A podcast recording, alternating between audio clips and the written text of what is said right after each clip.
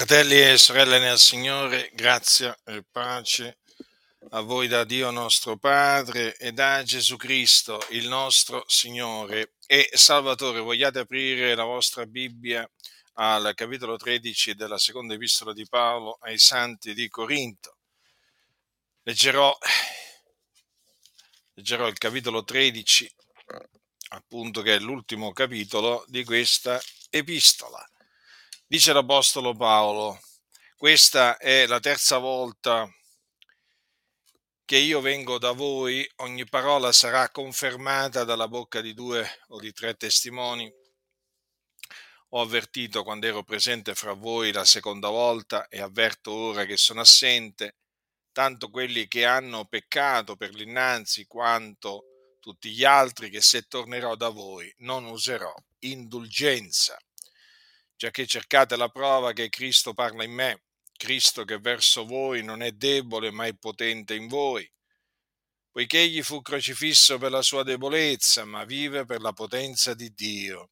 E anche noi siamo deboli in lui, ma vivremo con lui per la potenza di Dio, nel nostro procedere verso di voi esaminate voi stessi per vedere se siete nella fede. Provate voi stessi. Non riconoscete voi medesimi che Gesù Cristo è in voi, a meno che proprio siate riprovati.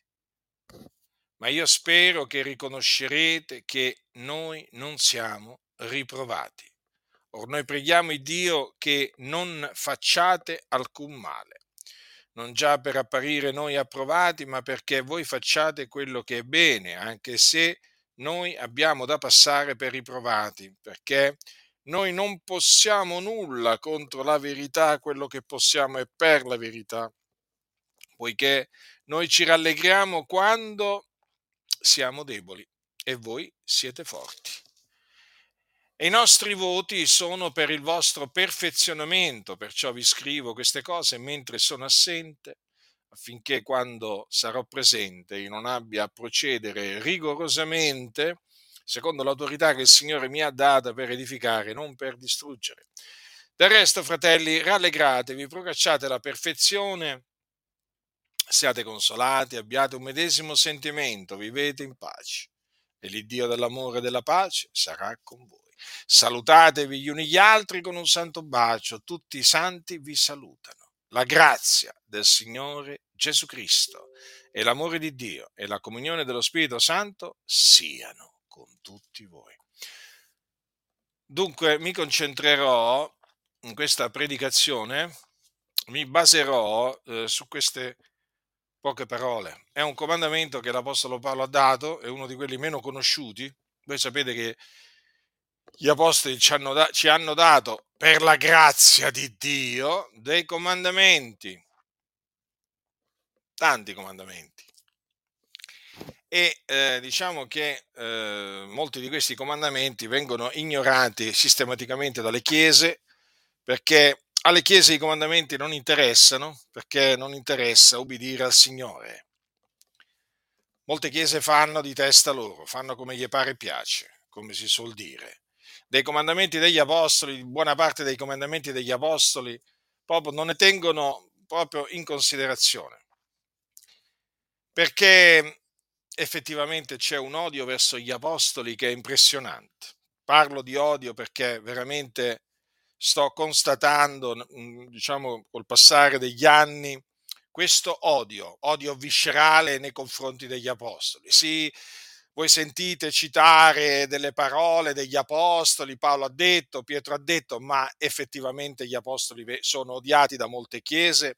Perché eh, l'Evangelo annunziato dagli apostoli e la dottrina annunziata dagli apostoli fa orrore a queste, a queste chiese, tant'è vero che non è difeso né l'Evangelo e neppure la dottrina degli apostoli da queste da queste chiese. Sono chiese corrotte fino alle midolle, a cui interessano solo i soldi, pensano solo a chiedere soldi, a creare, diciamo, a creare onlus, a creare, diciamo, associazioni eh, a creare dei club, ormai le comunità sono dei club di ritrovo, un po' come i centri per anziani, dove le persone vanno, no? vanno a giocare a carte, a ballare e così via, a divertirsi.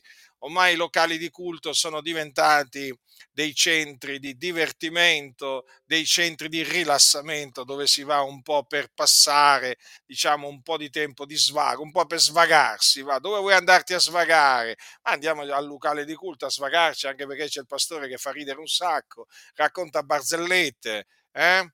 Eh, insomma, sapete ormai come funzionano le cose, no? Ci sono cosiddetti pastori che potrebbero veramente, non sfigurerebbero sicuramente in un teatro a fare cabaret, però ce li ritroviamo, o meglio, se li ritrovano dietro i pulpiti di tante comunità a fare i buffoni, profani buffoni da mensa che stanno lì veramente a intrattenere le persone. Parlategli dei, dei comandamenti degli apostoli a questi e vi rideranno in faccia. A loro interessano i soldi i soldi, i soldi, perché per loro è tutto un affare, è tutto un affare e quindi la loro predicazione deve essere compiacente al grande pubblico, non deve dispiacere a nessuno.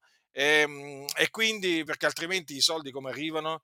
Eh, la, gente, la gente si arrabbierebbe, non verrebbe più e quindi eh, bisogna compiacere ai ribelli, ai seduttori di menti, ai cianciatori, bisogna, bisogna compiacere ai fornicatori, bisogna, eh, agli adulteri, agli omosessuali, ai pedofili, bisogna compiacere a tutti praticamente. No? Eh, per, naturalmente sempre per ragione di denaro, perché l'amore del denaro regna appunto in queste, in queste comunità. Infatti poi ci sono molti che quando mi sentono predicare di, eh, dicono ma questo chi è?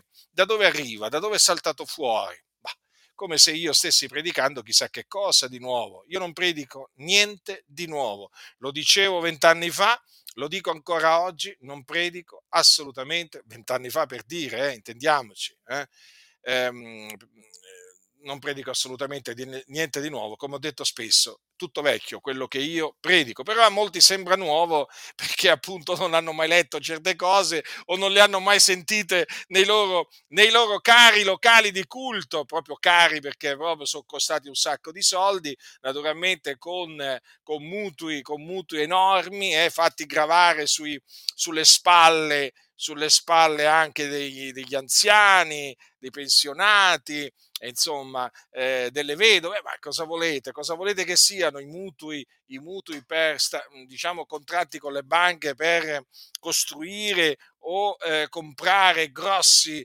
grossi edifici eh, di culto che poi durante la settimana rimangono per la maggior parte eh, diciamo eh, chiusi ed anche vuoti quando appunto si radunano. No? Voi sapete che le riunioni infrasettimanali nelle comunità sono le più, eh, diciamo, le più vuote. Hm? Praticamente durante la settimana si possono radunare in un sgabuzzino in certe, in certe comunità mega, mega, mega, mega comunità che la domenica sembrano grosse, poi durante la settimana voi veramente li potete contare sulle dita di due mani. E allora, diciamo, c'è odio verso gli apostoli, c'è odio verso l'Evangelo predicato dagli apostoli, c'è odio verso la dottrina predicata dagli apostoli, c'è odio verso i comandamenti che veramente essi ci hanno dato per la grazia di Dio. E uno di questi comandamenti appunto è questo, esaminate voi stessi. Ora, trovate voi un'altra volta in cui l'Apostolo Paolo dice di esaminare, mm, di esaminare però qualcosa. Lo dice ai Tessalonicesi quando lui dice alla fine, verso la fine della, della prima epistola, gli dice queste parole. Non spegnete lo spirito, non disprezzate le profezie, ma esaminate ogni cosa e ritenete il bene, astenetevi da ogni specie di male. Quindi l'esaminare qualcosa, praticamente già qui si vede, eh? c'è anche qui.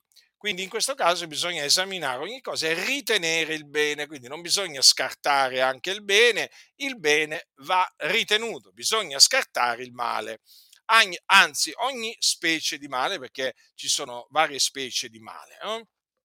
Quindi eh, qui l'Apostolo Paolo dice di esaminare ogni cosa.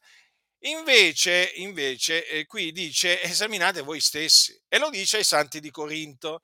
I santi di Corinto, quelli erano una comunità che aveva fondato lui, era lui che, come savio architetto, per la grazia che Dio gli aveva, gli aveva dato, aveva gettato le fondamenta, aveva posto il fondamento. Vi ricordate quando Paolo dice, io secondo la grazia di Dio che mi è stata data, come savio architetto ho posto il fondamento altri vi edifica sopra? Sì, perché era stato Paolo a predicare l'Evangelo a Corinto ed era stato lui a eh, generarli mh, mediante, mediante, eh, mediante l'Evangelo, come anche dirà, sono io che vi ho generato in Cristo Gesù mediante l'Evangelo. Meraviglioso questo, eh? Rigenerazione in Cristo Gesù mediante l'Evangelo, cioè mediante la buona novella che Gesù di Nazareth è il Cristo, che è morto per i nostri peccati, secondo le scritture, che fu seppellito, che risuscitò dai morti il terzo giorno, secondo le scritture, e che apparve ai testimoni che erano stati innanzi scelti da Dio. Ecco, questo era l'Evangelo che annunziava il nostro caro fratello Paolo, Evangelo che aveva lui ricevuto per rivelazione di Gesù Cristo e che annunziava sia ai giudei che ai gentili. Vedete qua cosa dice? Vi ho generati, no? sono io che vi ho generati in Cristo Gesù mediante l'Evangelo. Quindi vedete la potenza dell'Evangelo. Mediante l'Evangelo vengono rigenerati eh, gli uomini che sono morti nei loro falli, nei loro peccati, vengono rigenerati e diventano appunto nuove creature, diventano figlioli di Dio, perché figlioli di Dio si diventa, non è che si nasce. Molti dicono, ma siamo tutti figlioli di Dio, a dire, per dire che praticamente tutti gli uomini nascono figli di Dio, tutti gli uomini sono figli di Dio. Non è assolutamente così. Figlioli di Dio si diventa, si diventa credendo nell'Evangelo. Allora cos'è si è prima? Figliuoli di ira. Ma questo non si deve dire. Mm? Dicono i massoni, naturalmente, eh? non lo dico io. Lo dicono i massoni, non si deve dire che eh, appunto gli uomini senza Dio, senza Cristo, sono figlioli di ira, ma noi lo diciamo perché è la verità. Quindi la chiesa di Corinto era stata fondata dall'Apostolo Paolo, era lui appunto che li aveva generati in Cristo Gesù mediante l'Evangelo, ma ecco che qui eh, sua, in questa seconda epistola gli dice esaminate voi stessi per vedere se siete nella fede. Provate voi stessi. Ora, qui il comandamento è chiaro, c'è un esame da fare. Eh? Quindi un esame su se stessi. E gliel'ha ordinato. Gli ha ordinato Paolo gli ha ordinato di fare questo esame. Avete presente quando un medico dice a un paziente vatti a fare questo esame? Eh? Per dire. Ecco, questo praticamente è un esame un esame però che si, fa- che si devono fare i credenti e devono, co- devono esaminare che cosa? Se stessi. Quindi stai attento. Tu che ascolti, devi esaminare te stesso o te stessa. Mm? Questo è un esame che tu devi applicare a te stesso, non è che devi guardare altri, devi esaminare te stesso. Per vedere che cosa? Perché se c'è da fare un esame bisogna vedere appunto qualcosa, no? Per vedere se siete nella fede. Ah, ma qualcuno dirà, ma sì, ma io ho creduto, sai, ho creduto 30 anni fa, ho creduto 25 anni fa. No, no, qui non è che io voglio sapere se tu hai creduto, se tu hai creduto o quando hai creduto, 25, 30 anni, 40 anni fa. No, non è questo. Qui questo esame si impone appunto per vedere se sei nella fede adesso, perché il tempo trascorre, il tempo passa. E allora, esamina te stesso per vedere se sei nella fede. Prova te stesso. Ora, che significa essere nella fede? Eh, perché giustamente uno potrebbe dire, sì, sono disposto a esaminare me stesso, ma devo capire che significa essere nella fede. Allora, intanto, cosa significa essere nella fede? Mm? Essere nella fede significa credere nell'Evangelo. Credi nell'Evangelo? Non voglio sapere, ti ripeto, se ci hai creduto 30 anni fa, 40 anni fa, io voglio sapere se tu in questo momento, in questo preciso momento, puoi dire io credo nell'Evangelo, cioè nella buona novella, che Gesù di Nazareth è il Cristo, che è morto per i nostri peccati, secondo le scritture, che fu seppellito, che risuscitò dai morti il terzo giorno secondo le scritture e che apparve ai testimoni che erano stati innanzi scelti da Dio. Credi tu questo? Credi che la morte di Gesù non è stata una morte casuale, ma voluta da Dio? Eh? Perché così Dio aveva innanzi determinato affinché egli mediante la sua morte espiasse i nostri peccati? Credi tu che Gesù ha portato nel suo corpo i nostri peccati al fine di espiarli spargendo il suo prezioso sangue? Credi che la sua morte sia stata una morte espiatoria? Lo credi questo? Credi che sia avvenuta la sua morte secondo il determinato consiglio di Dio, perché Dio così aveva innanzi determinato e quindi nella pienezza dei tempi ha fatto sì che Gesù fosse ucciso dai giudei, annoverato tra i malfattori. Lui il giusto, il santo di Israele, che non aveva conosciuto peccato. Credi che egli sulla croce del Calvario ha portato i nostri peccati nel suo corpo? Credi dunque che la sua morte era una morte che, era, che fu richiesta, che era necessaria per l'espiazione dei nostri peccati?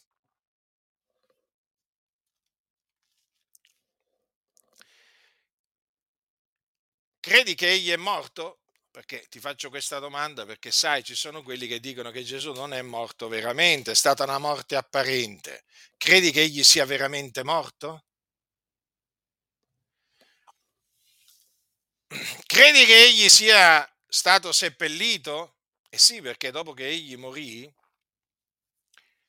Giuseppe d'Arimatea andò da Ponzio Pilato a chiedere il corpo di Gesù.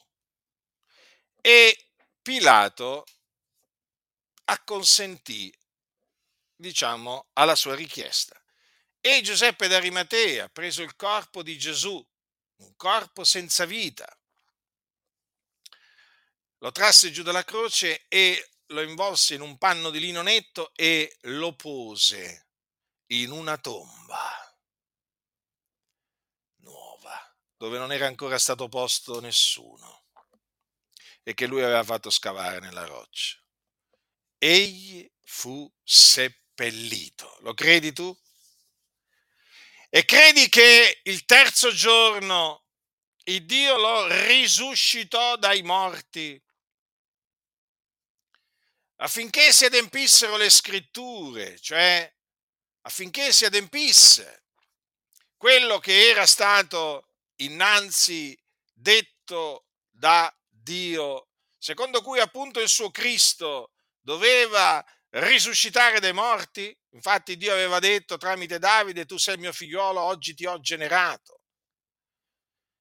E in un altro luogo tu non permetterai che il tuo santo vegga la corruzione. Credi che Dio ha mandato ad effetto queste parole eh, in Gesù e lo ha risuscitato dai morti il terzo giorno. Anche qui, secondo le scritture, come nella sua morte, perché mentre nella sua morte si adempirono le parole del, del profeta, del profeta Isaia, egli è stato trafitto a motivo delle nostre trasgressioni, fiaccato a motivo delle nostre iniquità appunto nella sua resurrezione sono, si sono adempiute appunto quelle parole che vi, ho, che vi ho letto prima dai salmi. Quindi devi tenere bene a mente questo, che quello che è avvenuto a Gerusalemme hm, circa duemila anni fa non è avvenuto eh, casualmente, come se esistesse il caso. Eh? No, è avvenuto per il determinato consiglio di Dio. Quel secondo le scritture, infatti, indica che quegli avvenimenti sono avvenuti per volontà di Dio, perché Dio ha mandato ad effetto la sua parola e appunto ha fatto dunque sì che si adempisse quello che lui aveva detto tramite i profeti e quindi che il Cristo morisse per i nostri peccati e risuscitasse dai morti il terzo giorno. E poi, bada bene, credi tu che Gesù, dopo essere risuscitato, apparve a Cefa, ai dodici, a più di 500 fratelli in una volta, a Giacomo, poi a tutti gli apostoli e poi peraltro anche a Saulo, a Saulo da Tarso. Eh? Credi tu questo? Perché c'è anche l'apparizione a cui bisogna credere. Eh sì. E bada bene che quando Gesù apparve ai suoi, vi ricordate che appunto si parla delle sue apparizioni no? ai, suoi, ai, suoi, ai suoi discepoli egli inizialmente era stato preso per uno spirito, ma non era uno spirito. Infatti Gesù che cosa gli disse? Perché loro pensavano appunto di vedere uno spirito. Perché siete turbati? Perché vi sorgono in cuore tali pensieri? Guardate le mie mani e i miei piedi perché sono ben io. Palpatemi e guardate perché uno spirito non ha carne e ossa come vedete che ho io. Cosa significa? Che Gesù risuscitò corporalmente. Non era uno spirito. Lui riprese il suo corpo. Anche la mia carne riposerà in speranza. Vi ricordate queste, queste parole? Eh? Quindi il suo corpo non è che sparì. Eh? Il Signore aveva detto tramite Davide, in merito alla resurrezione del Cristo, anche la mia carne riposerà in speranza. Questo perché non è che la sua carne si sarebbe, non è che la sua carne avrebbe visto la corruzione, non è che la sua carne si sarebbe dissolta nel nulla, eh? nella maniera più assoluta. Il Signore Gesù riprese il suo corpo. Sì, sì, quello stesso corpo che diciamo fu appeso al legno della croce quello stesso corpo che fu preso da Giuseppe d'Arimatea e posto in una tomba, in una tomba nuova, quello stesso corpo risuscitò, tornò in vita, ma non più appunto eh, debole, ma potente. Era un corpo non più mortale, ma immortale. Era un corpo glorioso e con quel corpo Gesù apparve ai suoi discepoli. Credi tu questo? È di fondamentale importanza rispondere sì a queste domande per poter dire davanti a Dio e davanti agli uomini io sono nella fede. E bada bene, che quando uno è nella fede è salvato. È salvato. Salvato? Da che cosa? Salvato dai suoi peccati.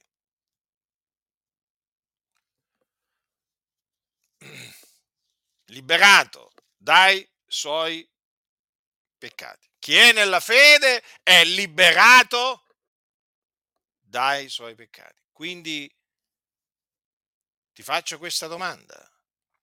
Ti senti liberato dai tuoi peccati? Proprio libero. Ti senti libero dai tuoi peccati?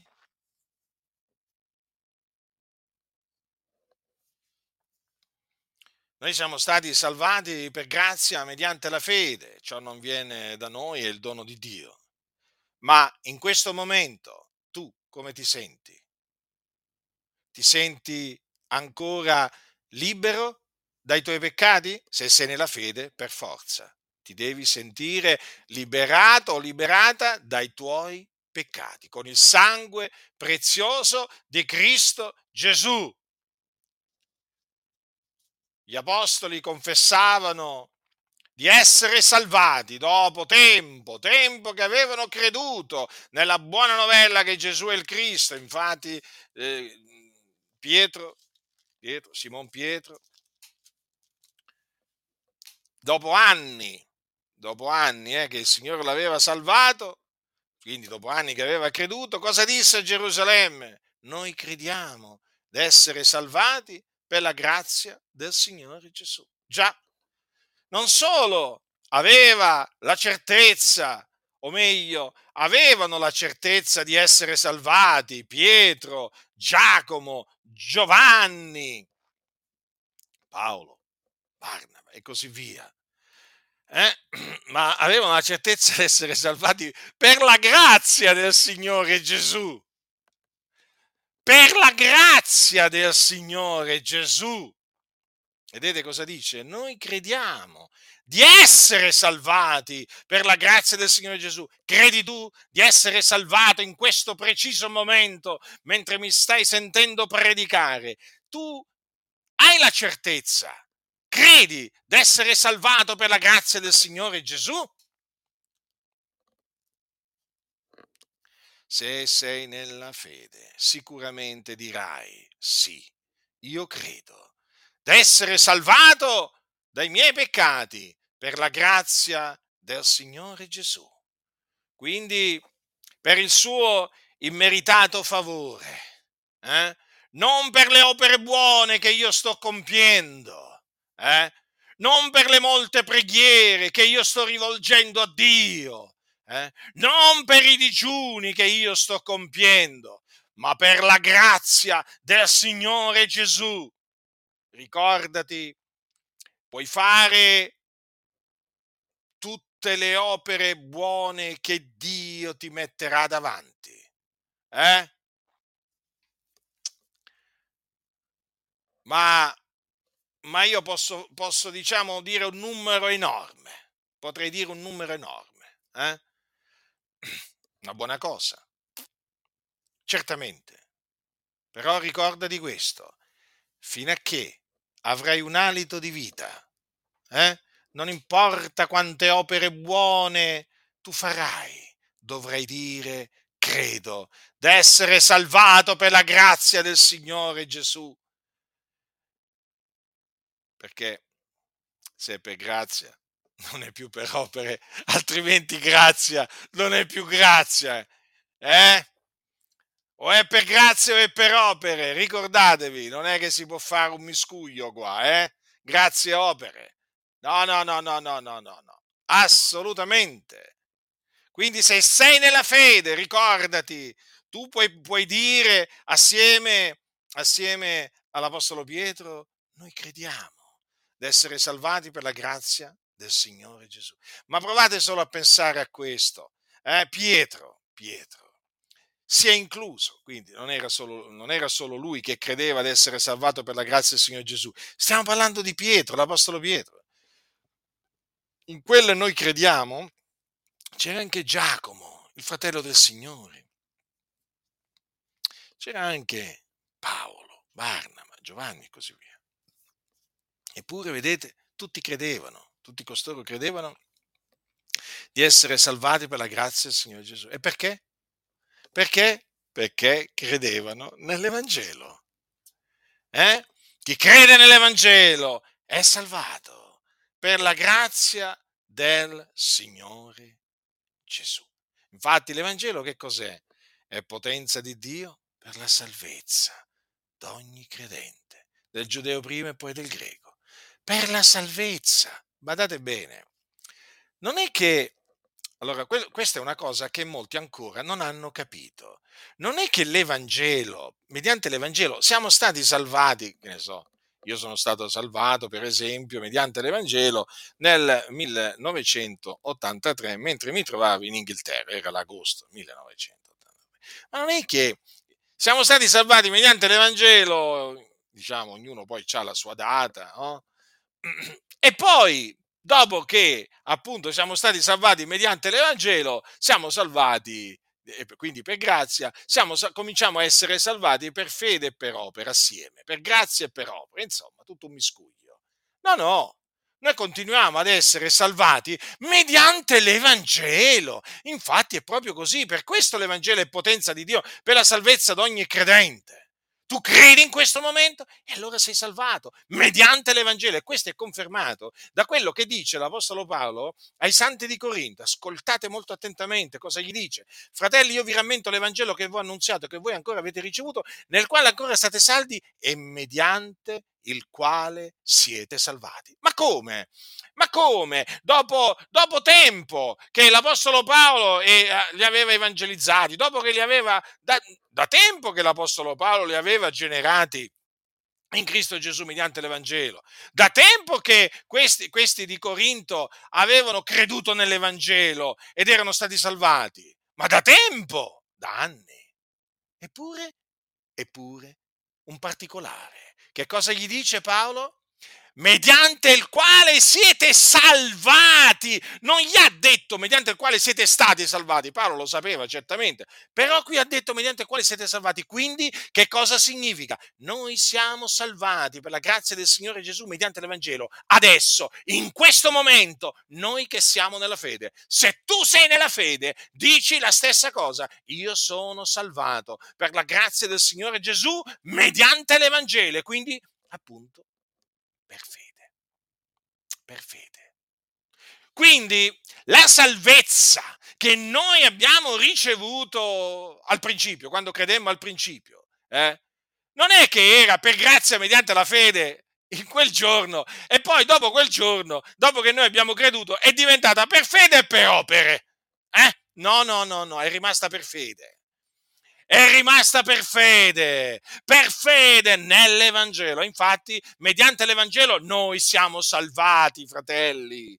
Noi siamo salvati per la grazia del Signore Gesù mediante l'Evangelo. Quindi, se tu eh, nell'esaminare te stesso puoi affermare io credo nell'Evangelo, allora sappi che sei salvato in questo preciso momento sei salvato, quindi sei al sicuro, stai tranquillo, sei al sicuro.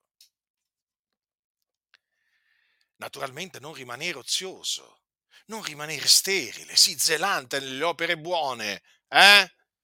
Abbonda nelle opere buone, ma ricordati, ricordati che la salvezza rimane per grazia mediante la fede, mediante l'Evangelo. Avete capito quindi perché quelli che appunto eh, diciamo i diversamente cattolici che sono in mezzo alle chiese evangeliche, avete capito perché odiano l'Evangelo? Avete capito perché appunto odiano l'Evangelo? Perché l'Evangelo è l'Evangelo della grazia. Eh? E l'Evangelo è, è, potenza di Dio per la salvezza di ogni credente. Eh? Quindi in questo momento credi nell'Evangelo? E allora io ti comunico, fratello, sorella nel Signore, che tu sei salvato, sei salvata. Non è meraviglioso questo? Eh? Non è meraviglioso sapere questo? Sì, è meraviglioso. Quindi questa così grande salvezza, noi in questo preciso momento, avendo la fede degli eletti di Dio, eh? in questo preciso momento, noi siamo salvati. Siamo salvati per grazia.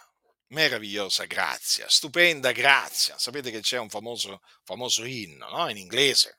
Lo, credo che in ambiente evangelico lo conoscano tutti. No? Amazing Grace. Eh, stupenda grazia. Però alcuni lo cantano, però non hanno capito niente. cioè, praticamente alcuni parlano di grazia, ma non hanno capito questa grazia cosa è non hanno capito cosa è. La grazia l'immeritato favore che viene da Dio. La grazia di Dio è l'immeritato favore che viene da Dio. La grazia non si merita, non si compra.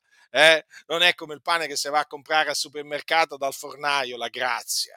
Avete capito? Là si va con i soldi, eh, perché sennò il pane non te lo danno. Tu vai là, quanto, quanto, pane vuole? Un chilo di pane, quanto devo pagare? E allora ti dicono, pratica, tu, loro ti danno il pane e tu gli dai i soldi. Non funziona così. Vabbè, c'è anche chi lo va a rubare il pane, ho capito, però noi andiamo a comprare il pane.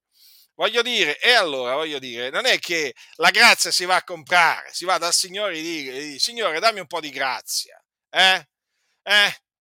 Voglio comprare un po' di grazia, eh? E fa, ascolta, faccio, ci mettiamo d'accordo, diciamo, faccio un po' di opere buone, un po' di preghiere, un po' di digiuni, eh? E tu mi dai un po' di grazia, eh? Quanto mi basta? Ma mica funziona così. La grazia viene data dal Signore. Intanto Dio fa grazia a chi vuole Lui. E poi eh, il Signore dà la grazia nella misura in cui Lui vuole. Avete capito? Allora la grazia è l'immeritato favore. Noi siamo salvati in questo preciso momento, noi che siamo nella fede. Eh? Noi siamo salvati per la grazia di Dio, non per, opere, non per le opere buone che compiamo, eh? non per le nostre preghiere che rivolgiamo a Dio. Eh? o per altri atti giusti che compiamo, ma nella maniera più assoluta. Ma nella maniera più assoluta, se qualcuno vi viene a insegnare che appunto eh, dopo aver creduto siete salvati per fede e per opere, scappate, scappate a gambe levate dopo averli ammoniti a questi serpenti, a sonagli, gente riprovata quanto alla fede, malvagi, molesti, uomini veramente che sono senza fede.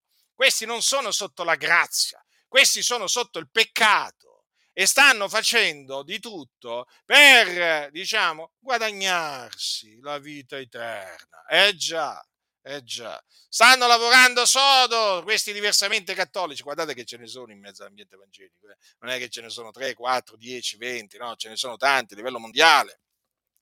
Qui stiamo facendo un discorso generale a livello mondiale. Ma questi non hanno capito niente, questi cosiddetti evangelici che pensano di essere salvati per la fede e per le opere, sono come i cattolici romani, sono diversamente cattolici. La salvezza è per grazia mediante la fede. Ancora oggi sì. Io sono stato salvato dal Signore nel 1983. Quanti anni sono passati? Eh? Allora, 23 più 23 più 17, 23 più 17? Mm. 23 più 17 fanno, fanno 40 anni. Ebbene, io oggi a distanza di 40 anni eh, devo dichiarare, credo di essere salvato eh, per la grazia del Signore Gesù, mediante l'Evangelo. Sì, eh sì, non per le buone opere che ho compiuto, non per le opere buone che compio, no, no, per la grazia del Signore Gesù. Eh? E quindi per fede. Quindi vedi, fratello, sorella nel Signore, se tu dopo che diciamo eh, ti esamini eh, e, e, appunto eh, riconosci di essere nella fede, per forza di cose poi riconoscerai anche di essere salvato, di essere salvata eh, per la grazia del Signore Gesù mediante l'Evangelo. Non solo, non solo eh, dirai di essere salvato, salvata, ma dirai anche di essere giustificato, giustificata. Sai perché? Perché il giusto vivrà per la sua fede. Allora il giusto vivrà per la sua fede. Il giusto vivrà per la sua fede. Che significa? Significa che l'uomo viene giustificato soltanto mediante la fede in Gesù Cristo, senza le opere della legge. Significa che l'uomo viene giustificato credendo nell'Evangelo. Quando l'uomo crede nell'Evangelo, Dio gli imputa la giustizia senza opere. Egli, cioè colui che crede, consegue la giustizia che viene da Dio, basata sulla fede. ed egli in quel momento viene costituito giusto. Abramo credette all'Eterno e ciò gli fu messo in conto di giustizia. Che cos'è che gli viene messo all'uomo che crede in conto di giustizia? La sua fede. Mm? E infatti l'Apostolo Paolo, proprio per spiegare la giustificazione per fede, proprio prende l'esempio di Abramo e dice appunto che Abramo credette a Dio e ciò gli fu messo in conto di giustizia. Ma la, co- la cosa che, c'è un'altra cosa che dice Paolo, non per lui soltanto sta scritto che questo gli fu messo in conto di giustizia, ma anche per noi, ai quali sarà così messo in conto per noi che crediamo in colui che è risuscitato dai morti Gesù nostro Signore, il quale è stato dato a cagione delle nostre offese ed è risuscitato a cagione della nostra giustificazione. Anche qui ponete bene a mente eh, al verbo. Cosa dice?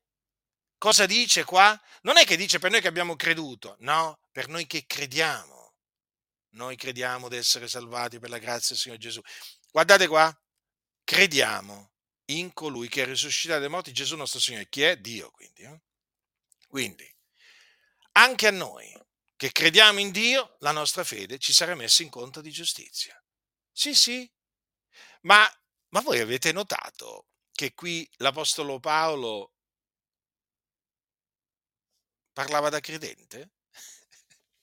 Lo so, faccio delle domande che magari a qualcuno, qualcuno rimarrà sorpreso, no? Ma io le faccio queste domande affinché voi riflettiate, perché io ho molto piacere quando vedo i fratelli che riflettono. Eh? Mi dispiace invece quando vedo qualcuno che viene sedotto, no, ma quando riflettono invece Dio gli dà ad intendere mi fa molto piacere. Allora Paolo, da quanto tempo è che era un credente? allora, la domanda ve la faccio in questa maniera. Quanto tempo, quanto tempo era passato da quando il Signore Gesù gli apparve sulla via di Damasco? Non lo sappiamo. Con precisione non è che lo possiamo dire. Comunque un po' di anni, eh? Un po' di anni. Eh? Allora Paolo scrive ai santi, ai santi di Roma, eh? gli scrive questa, questa epistola. Eh? Allora che cosa gli dice? Praticamente, Paolo, eh, attenzione, Paolo, un uomo zelante nelle opere buone, un uomo di Dio, un uomo che si conduceva in maniera eh, santa, giusta, pia, hm? un uomo che era un esempio. Attenzione, Cosa dice? O non per lui soltanto sta scritto che questo gli fu messo in conto di giustizia, ma anche per noi. Quindi Paolo si include. Ai quali sarà così messo in conto. Che cosa gli sarà così messo in conto? La fede! La fede in Dio. Eh? Che è la fede degli eletti di Dio per noi che crediamo in colui che è risuscitato dai morti, Gesù nostro Signore. Quindi lui in quel momento eh, ancora dichiarava, dichiarava di essere giustificato per fede e quindi per grazia. E non per fede però e per le opere che compiva, no, per fede, per fede. Infatti che cosa dice poi successivamente, giustificati dunque per fede, abbiamo pace con Dio per mezzo di Gesù Cristo nostro Signore. Eh? Quindi, quindi siamo giustificati in questo momento, sì. Mentre io ti sto parlando, fratello, sorella nel Signore, siamo giustificati. E sai come siamo giustificati? Lo sai come siamo giustificati? Per fede! E le opere buone, fratello Giacinto, e qui non ci sono. No, nel senso, in questo versetto non ci sono. Qui dice giustificati dunque per fede, non dice per fede e per opere. Eh? A proposito, quelli che pensano di essere giustificati per fede e per opere non hanno pace con Dio perché sono sotto il peccato. Hanno annullato la grazia di Dio, non sono sotto la grazia. Proprio sono scaduti dalla grazia. Se un giorno erano sotto la grazia, sono scaduti dalla grazia. Allora, giustificati dunque per fede abbiamo pace con Dio per mezzo di Gesù Cristo nostro Signore. E allora, se tu, diciamo, hai esaminato te stesso eh, e puoi dire, io credo nella buona novella che Gesù di Nazareth è il Cristo, e allora puoi gridare ai quattro venti, giustificati dunque per fede, abbiamo pace con Dio per mezzo di Gesù Cristo nostro Signore. Per fede, capisci? Anche qui continua a fare opere buone sii zelante nelle opere buone. Non ti trarre mai indietro, fai. Abbonda in opere buone. ma ricordati, mentre fai le opere buone, eh, di dire giustificati dunque per fede, abbiamo pace con Dio per mezzo di Gesù Cristo nostro Signore. Hai capito? Mm? Hai capito allora che cosa significa questo? Non confondere mai la tua giustizia con la giustizia di Dio. Eh? Tu hai conseguito la giustizia di Dio per fede, quindi per grazia. Mm? Quella giustizia ti rende giusto e ce l'hai per fede. La tua fede ti viene messa in conto di giustizia. Per la, tua, per la tua giustizia invece, attenzione, perché quella è la giustizia di Dio, per la tua giustizia invece, tu otterrai un premio un premio quando comparirai davanti al tribunale di Cristo. Per quello ti dico, sii zelante nelle opere buone, abbonda nelle opere buone, affaticati nel Signore, nel Signore, eh? Quindi ti sto dicendo non affaticarti in vano. Affaticati nel Signore perché poi in quel giorno, in quel giorno, poi il Signore ti retribuirà, ti darà un premio in base alla tua fatica, in base alle tue opere buone. Però tieni sempre distinte la giustizia, la, la, distinte la giustizia di Dio e la tua propria giustizia. Mm? Non confonderle e stai attento, non pensare mai che la giustizia di Dio abbia bisogno di essere integrata dalla tua giustizia, perché li scadi dalla grazia. Nel momento in cui cominci a pensarlo e a crederlo, scadi dalla grazia, non sei più sotto la grazia. Perché la giustizia che viene da Dio è perfetta, è completa. Non è che ha bisogno di essere integrata, come dicono i preti. Eh? No, no. Quindi, la giustizia di Dio si conserva mediante la fede. Mm? Infatti, si rimane giusti per fede.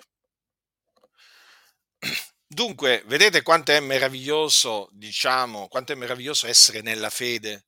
Eh? Quanto è meraviglioso nella fede. Poi c'è un'altra cosa. Chi è nella fede si sente un figliolo di Dio. Si sente nato da Dio. Infatti, cosa dice, cosa dice, cosa dice mm, Giovanni? Al capitolo 5 della sua prima epistola. Chiunque crede che Gesù è il Cristo è nato da Dio. Attento, attento anche qua. Chiunque crede, credi in questo momento che Gesù è il Cristo? Hai detto di sì, hai fatto l'esame. Eh? Quindi se, hai, se credi che Gesù è il Cristo, credi nell'Evangelo, perché la buona novella è la buona novella che Gesù è il Cristo. Guarda cosa dice la scrittura. Sei nato da Dio. Sai cosa significa essere nati da Dio? Significa essere figliuoli di Dio. Significa appunto essere nati dall'alto, essere stati rigenerati da Dio mediante la parola di verità, essere quindi appunto nuove creature in Cristo Gesù. Quindi tu hai capito cosa sei?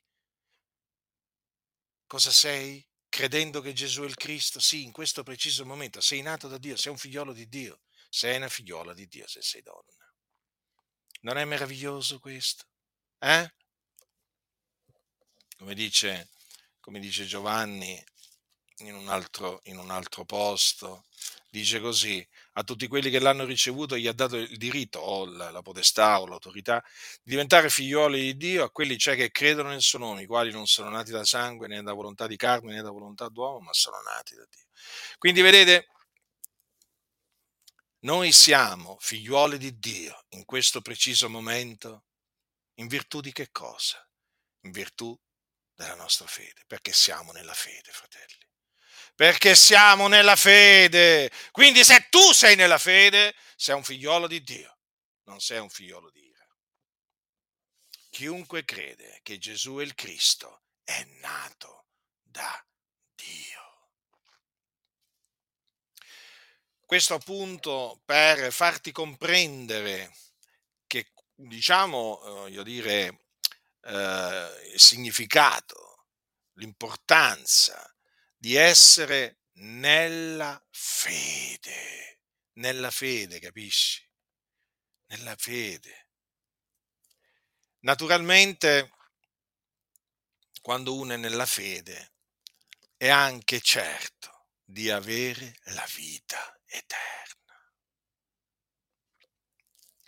La vita eterna. Sapete cosa ha detto Gesù un giorno? Voglio ricordarvi queste meravigliose parole del nostro Salvatore. Gesù disse, chi crede ha vita eterna. Chi crede che cosa? Chi crede che Gesù è il Cristo, ovviamente. Eh? Nella buona novella che Gesù è il Cristo. Allora, chi crede a vita eterna, credi tu? Hai passato l'esame, hai esaminato te stesso, hai detto sono nella fede, quindi hai vita eterna. Quindi senti di avere la vita eterna, lo senti. Perché è così? Perché dice, eh, dice Giovanni queste parole, dice, se accettiamo la testimonianza degli uomini, maggiore è la testimonianza di Dio. La testimonianza di Dio è questa, che egli ha resa circa, è quella che egli ha resa circa il suo figliolo. Chi crede nel figliolo di Dio ha quella testimonianza in sé chi non crede a Dio l'ha fatto bugiardo perché non ha creduto alla testimonianza eh, che Dio ha reso circa il proprio figlio. La testimonianza è questa e Dio ci ha data la vita eterna. E questa vita è nel suo figliolo. Chi ha il figliolo ha la vita, chi non ha il figliolo di Dio non ha la vita. Io vi ho scritto queste cose finché sappiate che avete la vita eterna voi che credete nel nome del figliolo di Dio. In sostanza, voi che siete nella fede. Allora, sei nella fede, vedi? Allora tu senti di avere la vita eterna. Senti di avere la vita eterna perché credi. Chi crede ha vita eterna. Ma come? Vuoi dire forse che la vita eterna è il dono di Dio? Certo, è il dono di Dio in Cristo Gesù nostro Signore.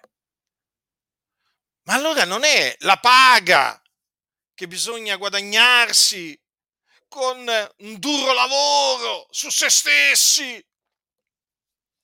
Ma allora la vita eterna non è il salario che Dio ci dà per, per le nostre buone opere. No, e chi ti ha detto questo? Sicuramente un bugiardo. Scappa da chi ti ha detto questo, scappa da chi predica questo. È un servitore del diavolo chi ti dice questo chi crede ha vita eterna.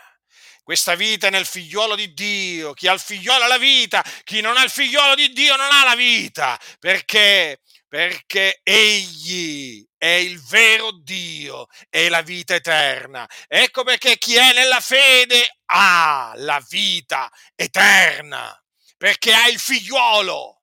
Quindi non devi lavorare sodo, per ereditare la vita eterna, come ti hanno detto i servi del diavolo.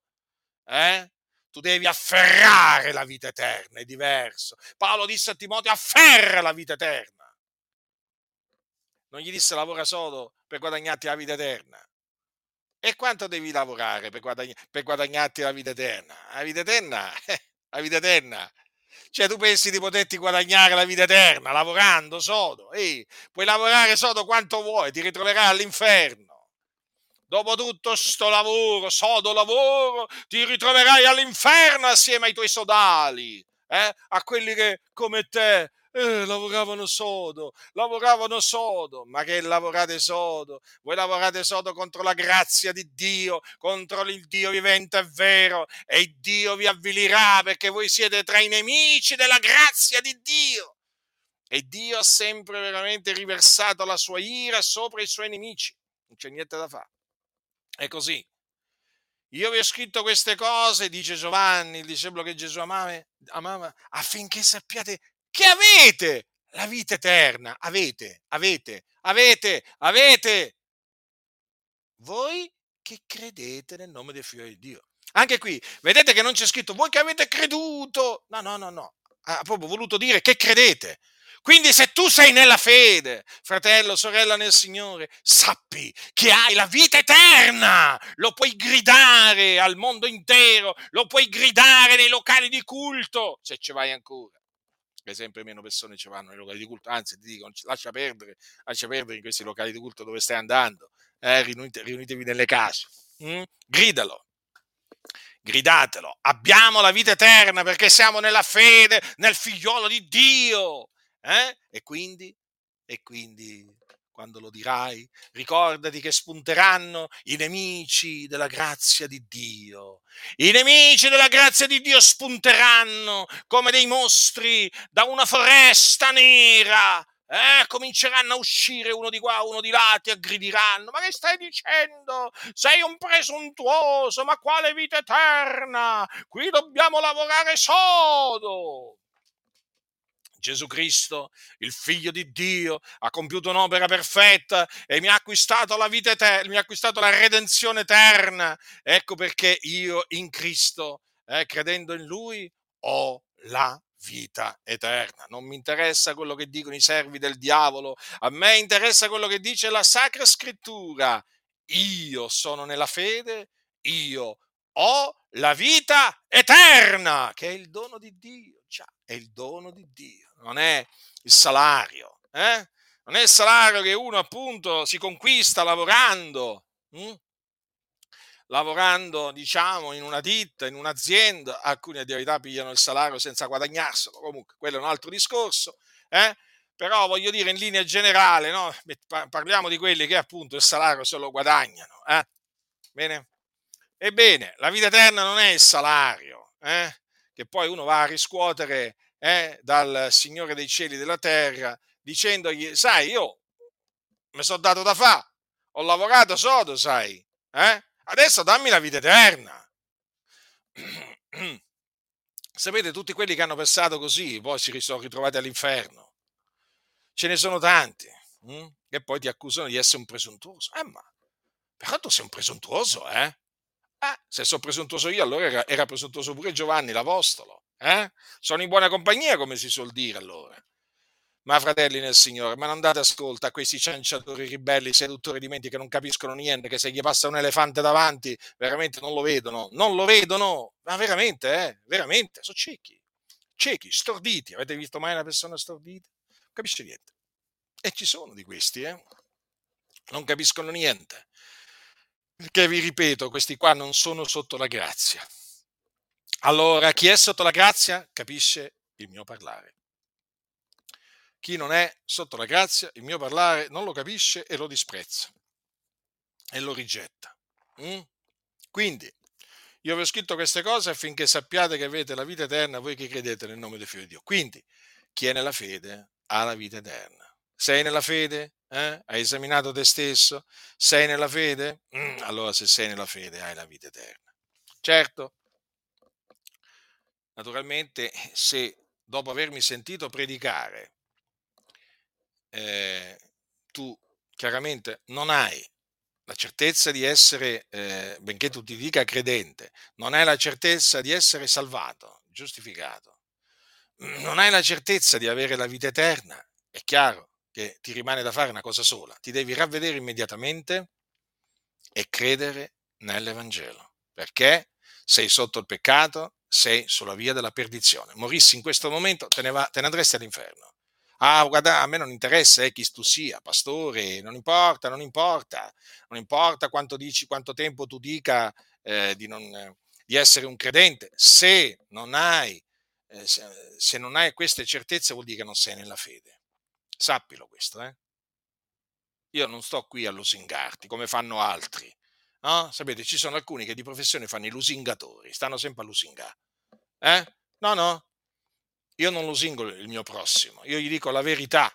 Chi lusinga il prossimo gli tende una rete davanti ai piedi. Io reti non ne, tengo, non, non, non, ne metto davanti ai piedi degli altri. Hm? Sì, sono gli altri che mettono reti davanti ai miei piedi, vabbè, questo è un altro discorso, però vabbè, come quelli che mi scavano le fosse, vabbè, poi ci cascano loro, chiaramente. Però voglio dire, io mh, mhmm, reti non ne tendo davanti, eh, davanti al prossimo. Quindi vi dico la verità, ecco perché se dopo aver sentito questa mia predicazione tu dici ma allora io, allora io veramente non sono sotto la grazia, ma allora io non sono nella fede, allora se non sei nella fede, te lo ripeto, ravvediti e credi nell'Evangelo. E allora una volta che sarai poi nella fede, eh, perché sai oggi tanti dicono ah, sono un credente, eh, sono nato in una famiglia di credenti, eh? E che significa? E che significa? Sei nato in una famiglia di credenti. Eh? Allora, la fede si riceve, la fede si riceve da Dio, eh? non è che la fede si riceve da papà e mamma. Hm? Tu da papà e mamma puoi ricevere, che ne so io, il colore degli occhi, puoi ricevere, però la fede non la puoi ricevere. La fede si riceve da Dio. Hai capito? E allora, appunto, devi sapere questo, che se non sei nella fede, eh, ti devi ravvedere immediatamente e credere nell'Evangelo. Eh? Sì, magari ti definivi credente, però hai scoperto di non essere un credente. Mm? Capita. E è come se capita. D'altronde, con quello che oggi c'è nelle comunità, mi dispiace, ma è così, nel senso che la realtà è questa.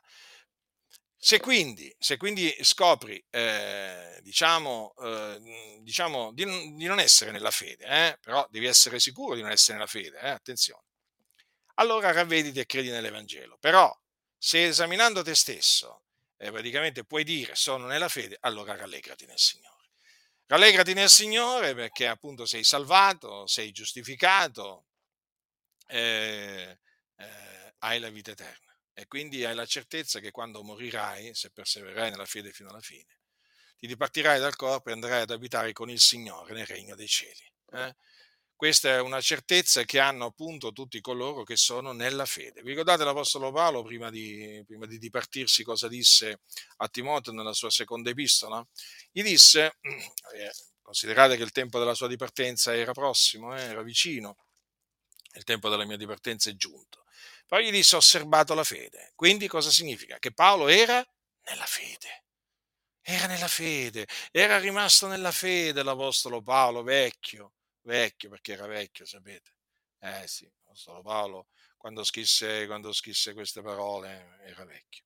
E, ehm, però cosa gli disse? Il Signore mi libererà da ogni malazione e mi salverà nel suo regno celeste. Vedete? Chi è nella fede ha questa certezza, che il Signore lo salverà nel suo regno celeste. La certezza. Vedete? Quanto è importante essere nella fede, fratelli nel Signore. Ecco perché molti cercano appunto di distruggere la fede degli eletti di Dio. Eh?